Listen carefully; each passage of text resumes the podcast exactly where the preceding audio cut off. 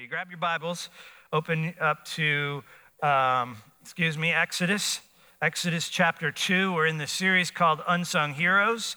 And the idea of this series is that we wanted to, to talk about some of the characters in the Bible that you may not have ever even heard of. Some of you have, of course, uh, but some of you haven't. I, I, actually, the person that we're going to talk about today, I've, I've surveyed a few people, and I was surprised how few of us really knew the story of this gentleman. Last week, we talked about a couple of midwives, and many people said to me, I didn't even know there were midwives in the Bible. But so we're trying to find these people that are not necessarily the known, not Abraham or Moses or Joshua, even, but people who uh, are much more common. It's not King David, you know? And, and so the hope is, as we talk about them, you can relate to them because they're more of the average folks in Scripture, not average in what they did, but in their calling. sometimes it's hard to relate to Moses. There's not many people that are going to be called to go to Egypt and lead all the people out of slavery, or King David. It's just, you know these people don't have songs written about them and, and books written about them. They're just they're really unsung. Some of them, actually, as we talk about, we don't even know what their names are. That's how unsung they are. So as we move through this series,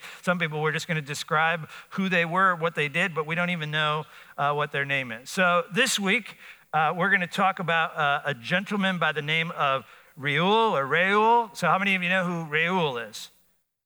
It's okay if you do. It's okay if you don't. He also goes by uh, the name. I'm gonna put that. Is that up there? Well, actually, you guys will know. Uh, Jethro.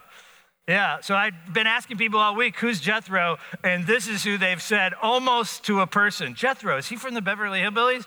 Yes, we are not teaching on Jethro Bodine, but a different Jethro that comes out of chapter two. And this is actually Moses' father in law, is who we're going to talk about. So uh, we're in Exodus chapter two. We're also going to look at chapter 18 because they're kind of bookends of the story of Jethro. But before we read it, I just want to kind of pick you up as to where we are in the story, just so that you're uh, putting it all in context. If you remember, uh, we had the midwife story from last week, and uh, at the very end of that story, uh, Pharaoh says, Throw every male boy into the Nile.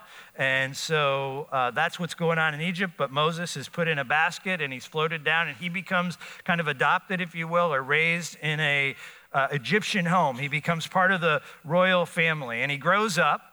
And as he grows up, he begins to see the injustice of the Hebrew people and he begins to get angry. And in one moment in his anger, he rises up and he kills a slave master, a taskmaster, someone who's beating a Hebrew person, and he buries him in the sand. But people see him do it, and, and so he's, he's found out, if you will. And, and Pharaoh then is going to arrest him or have him killed or whatever the case may be. But, but Moses goes on the run, right? That's the story. So Moses runs to a place called Midian.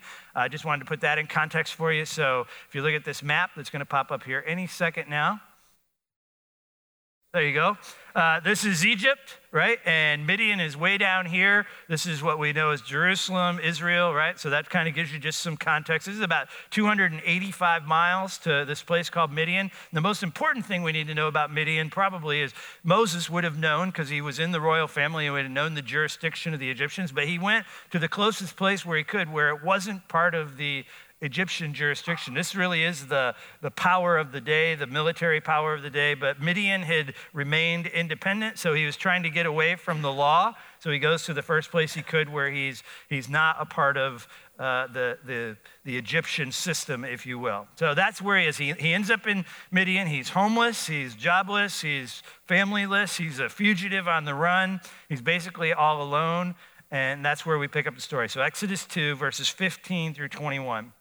So when Pharaoh heard of it, that is when Moses killed that person. So when Pharaoh heard of it, he sought to kill Moses.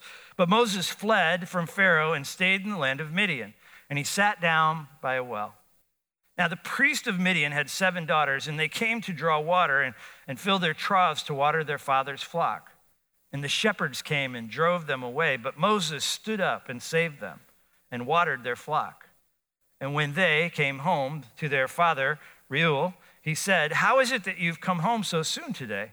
Apparently, this problem at the well was pretty common. And they said, An Egyptian delivered us. Now, they thought he was Egyptian, but uh, he probably still looked very Egyptian at the time, but he's not Egyptian. It says, An Egyptian delivered us out of the hand of the shepherds and even drew water for us and watered the flock. He said to his daughters, And where is he? Why have you left the man? Call him and that he may eat bread. And Moses was content to dwell with the man and he gave Moses his daughter Zipporah, meaning that they got married. Now, before we unpack chapter 18, you can turn to chapter 18 real quick. Uh, I just want to fill in a little bit of the story. So, Acts 7 tells us that Moses was in Midian for 40 years. Moses spent 40 years in Midian, but when you read chapter 2, it feels like that all takes place in an afternoon right? He gets to the well, he sits down at the well, the bad guys come, Moses kicks him out, he goes home to eat dinner, and he gets married that night.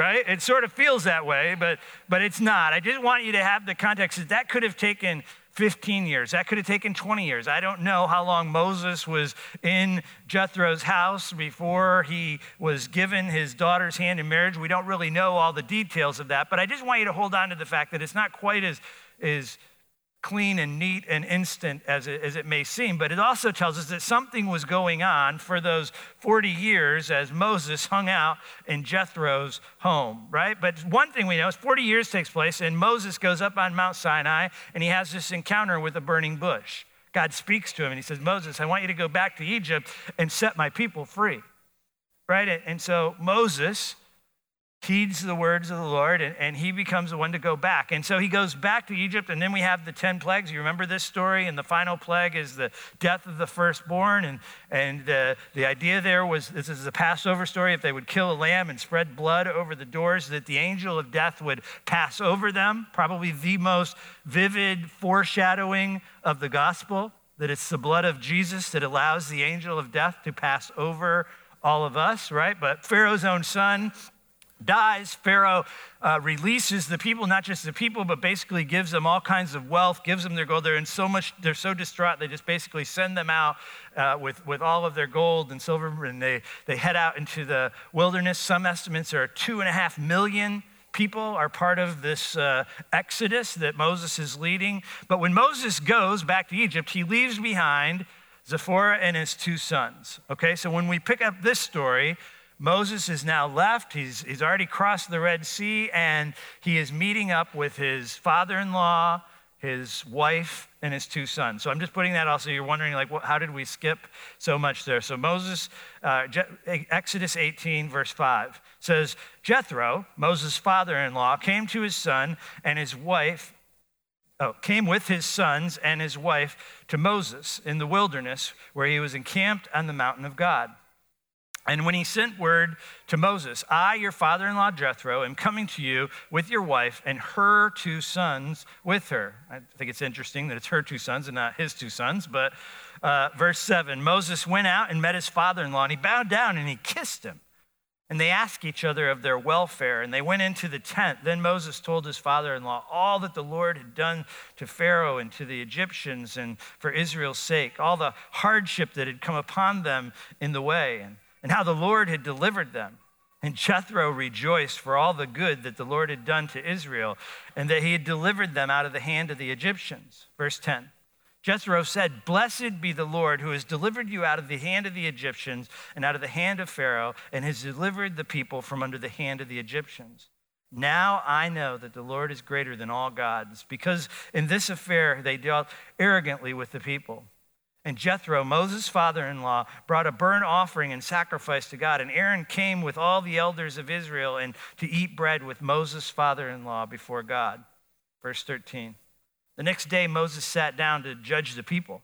And the people stood around Moses from morning till evening. Then Moses' father in law saw all that he was doing for the people. And he said, What is this that you are doing for the people? Why do you sit alone? And all of the people stand around you from morning till evening. And Moses said to his father in law, Because the people come to me and inquire of God. And when they have disputes, they come to me, and I decide between one person and another. And I make them known the statutes of God and his laws.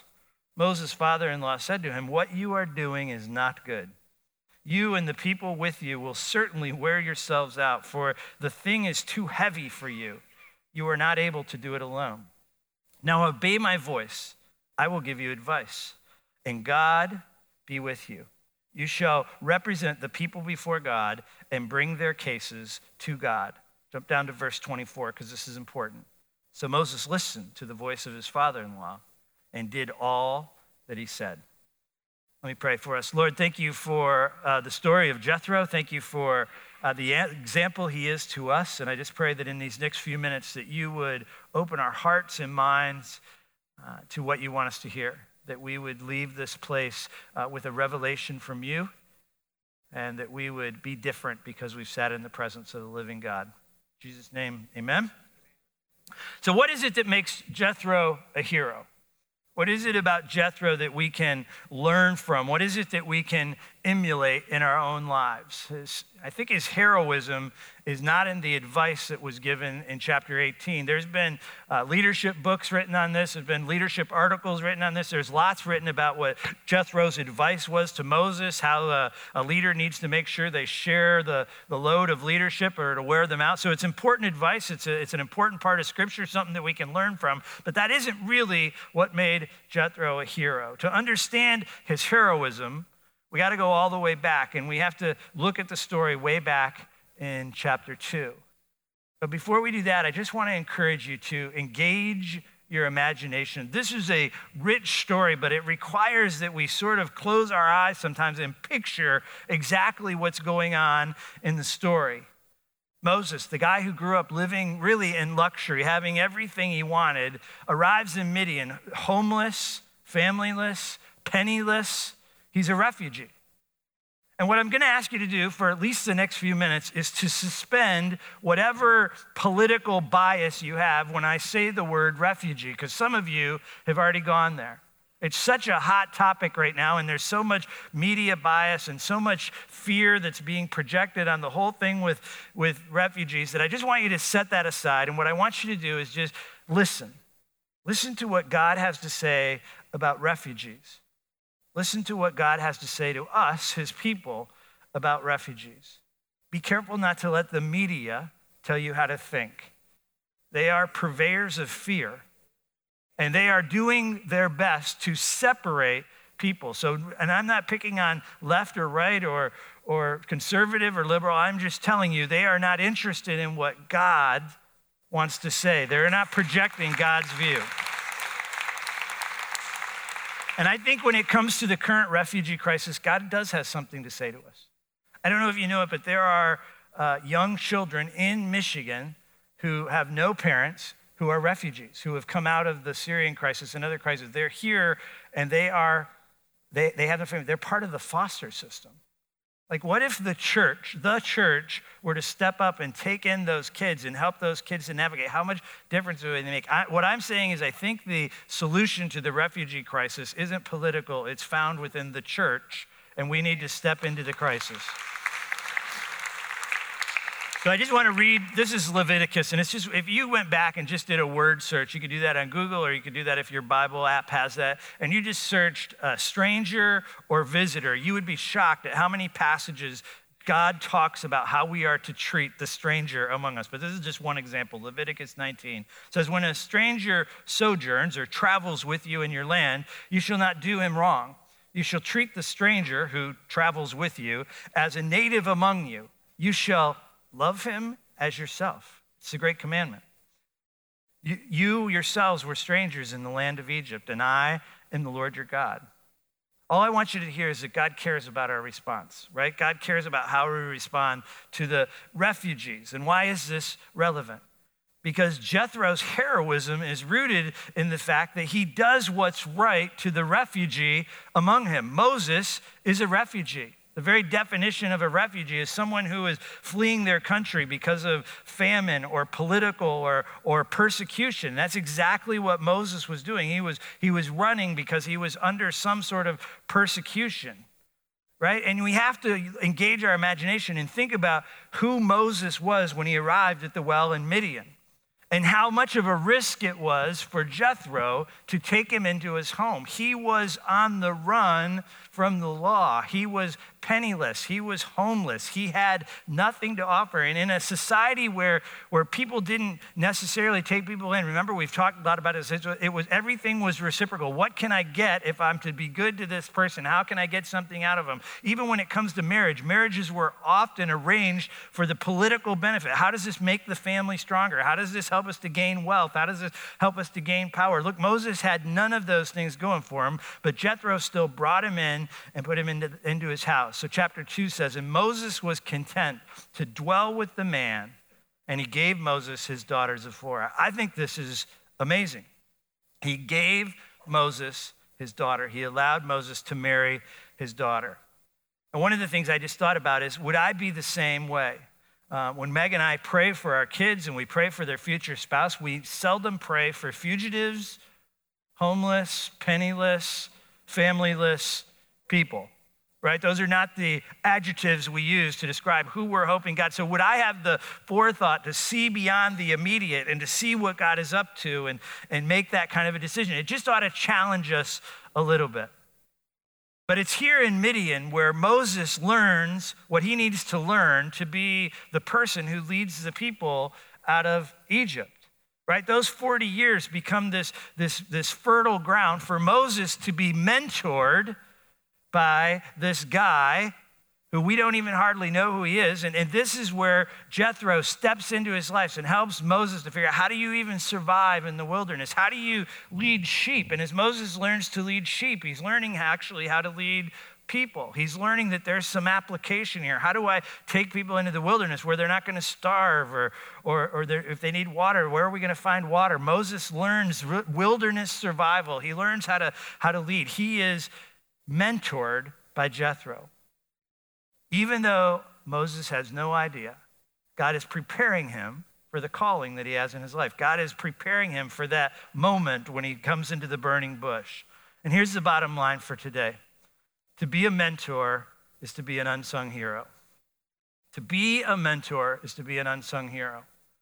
So, the question I want you to ask is who are you coming alongside of so that they can reach their redemptive potential? When I first arrived at Grace about 25 years ago, a little bit less than 25 years ago, um, I remember that there were very, very few people at Grace who were 50 and over. Very few. Very few people with gray hair. It was, it was just, it was a very young church, 20 to 30s, almost completely. And I remember saying to Scott Shaw and other leaders at the time, where are the mentors? How are we going to figure this out? Who's, who's ahead of us? Who can help us? There were just, there weren't very many. There were a few, and for them, a lot of them are still here, and I'm grateful for you uh, for sticking with us, but it, there just weren't very many.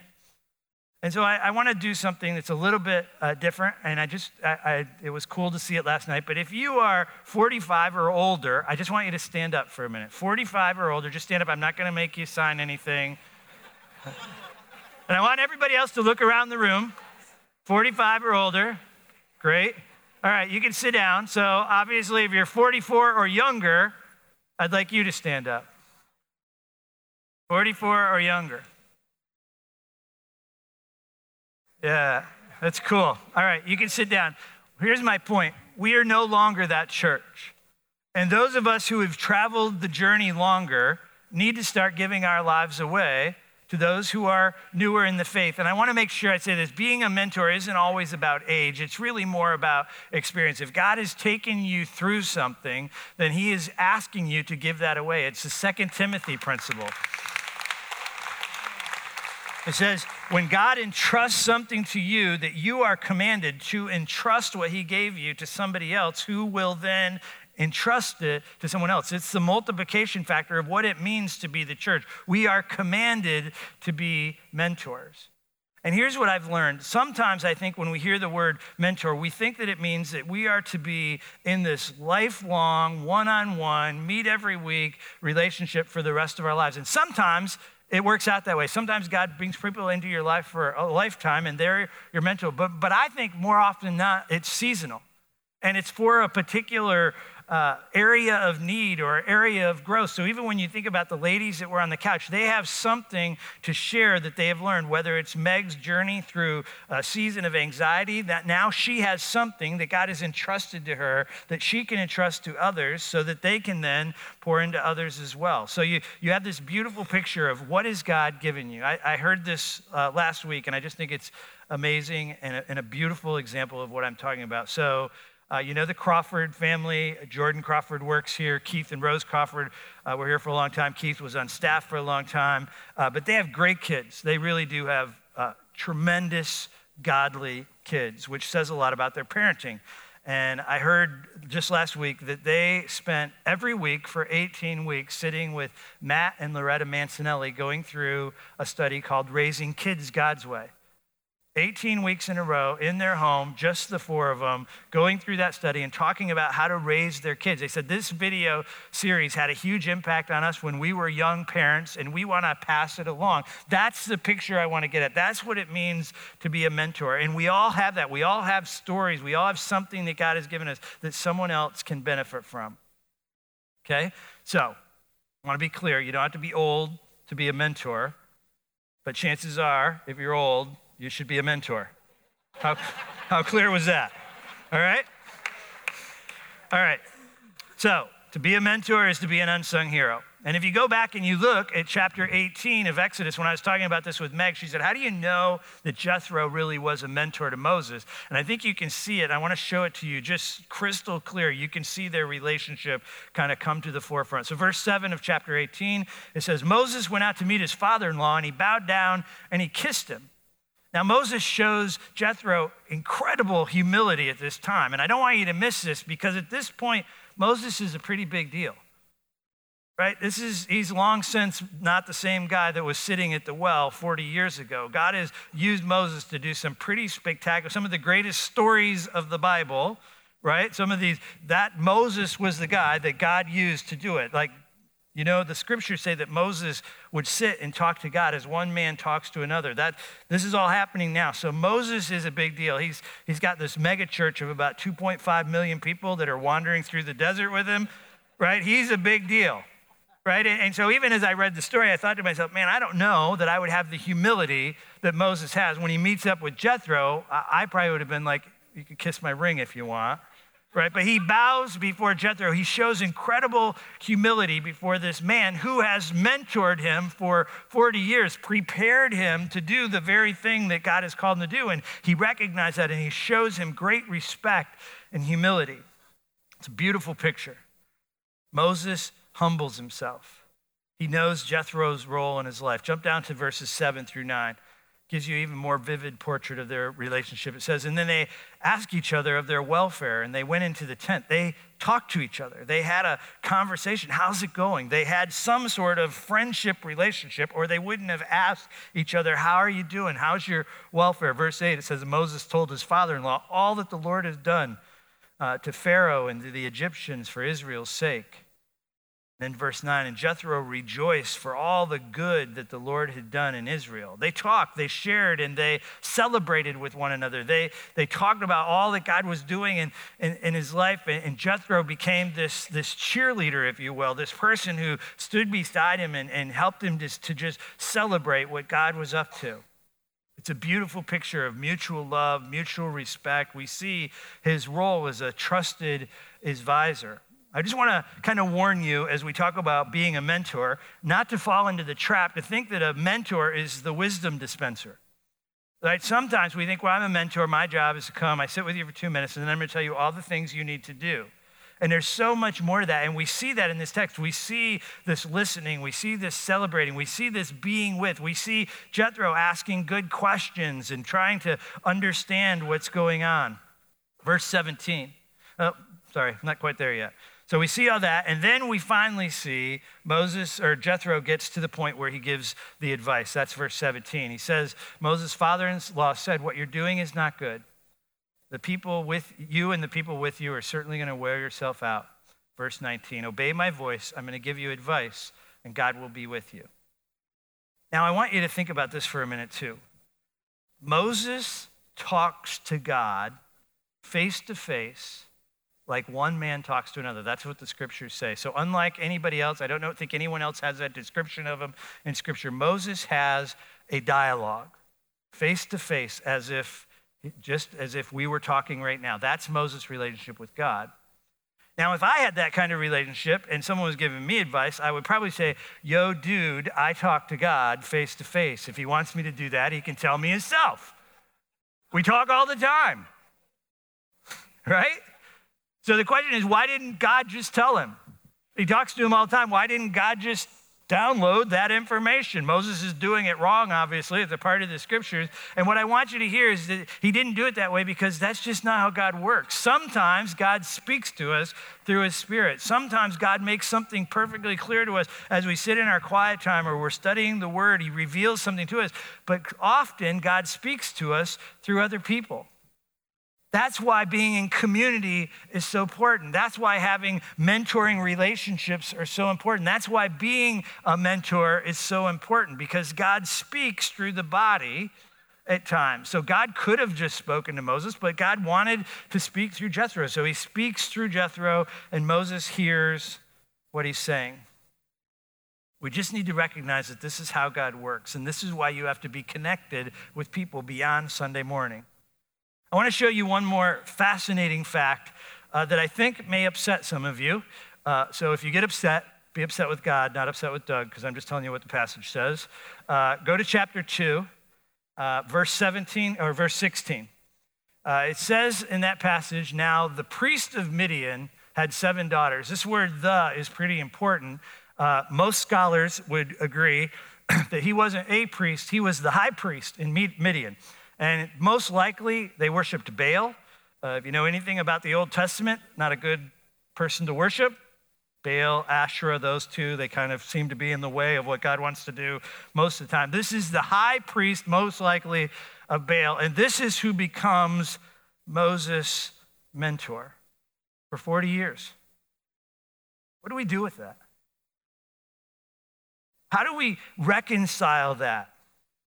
And what I want you to hear is Moses didn't lose his way with God, but he was humble enough to know that God can teach me something through this man, that there's something God wants me to learn. And, and I just want to, to encourage you that, that you might be surprised who God's going to bring in your life to teach you the next thing he wants you to learn, and that we ought to be careful not to reject somebody because they haven't accepted everything that we believe, at least not yet. I think the most effective mentor in my life uh, was back in my business days. His name was Terry, and he met with me and a friend of mine named Dan uh, twice a month.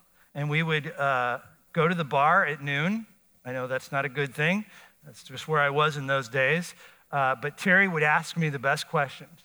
And he would uh, explain things to me. I learned more from Terry about leadership and business and caring for people uh, than I did in all my years in business school. Terry was a mentor. He was the first person that ever even showed me what a mentor was like someone who would journey with me, ask me good questions, give me advice when it was necessary. Just a, a wonderful picture of somebody just coming into my life. But, but the other thing about Terry is, as I got to know him, I also realized how lost he was.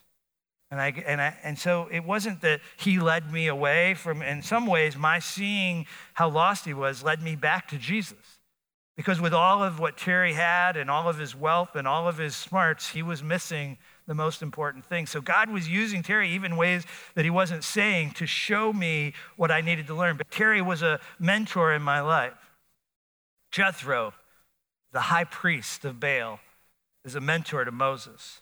But I want you to get the rest of the story because this is pretty stinking cool. So look at verse 18, or chapter 18, verse 10.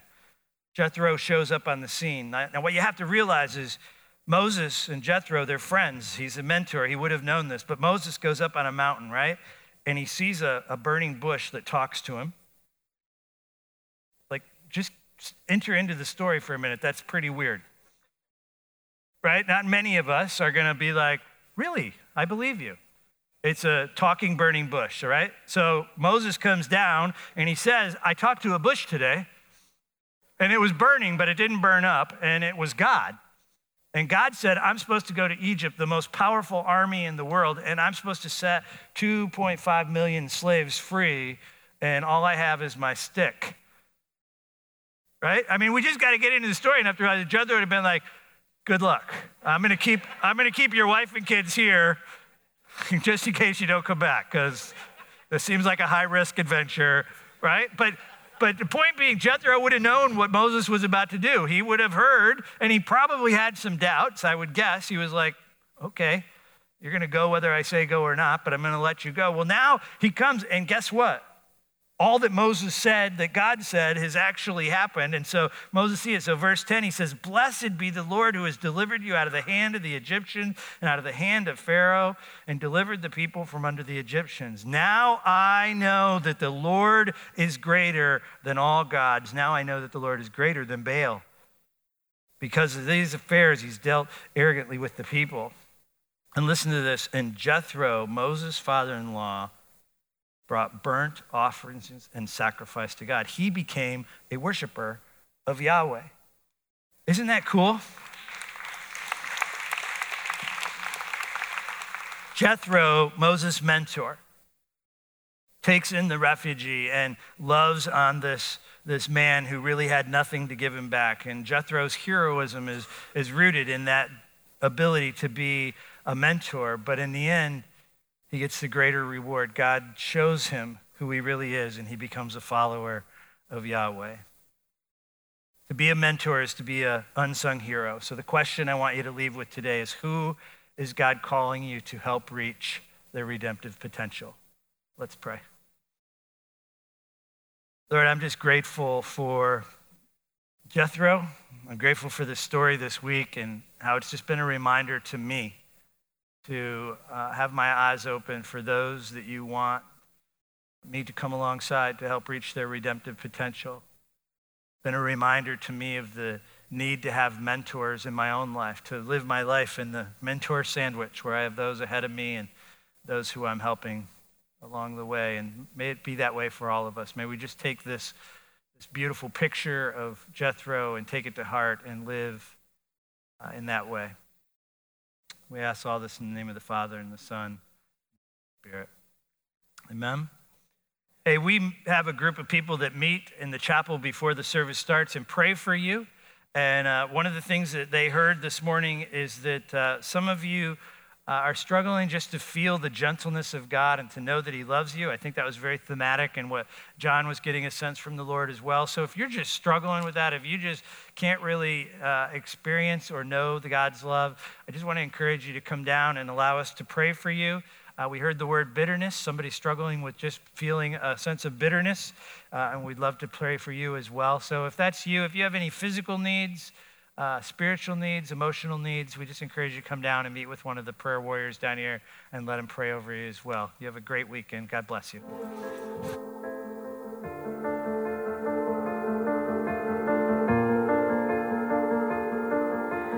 I keep fighting voices in my mind that say I'm not enough.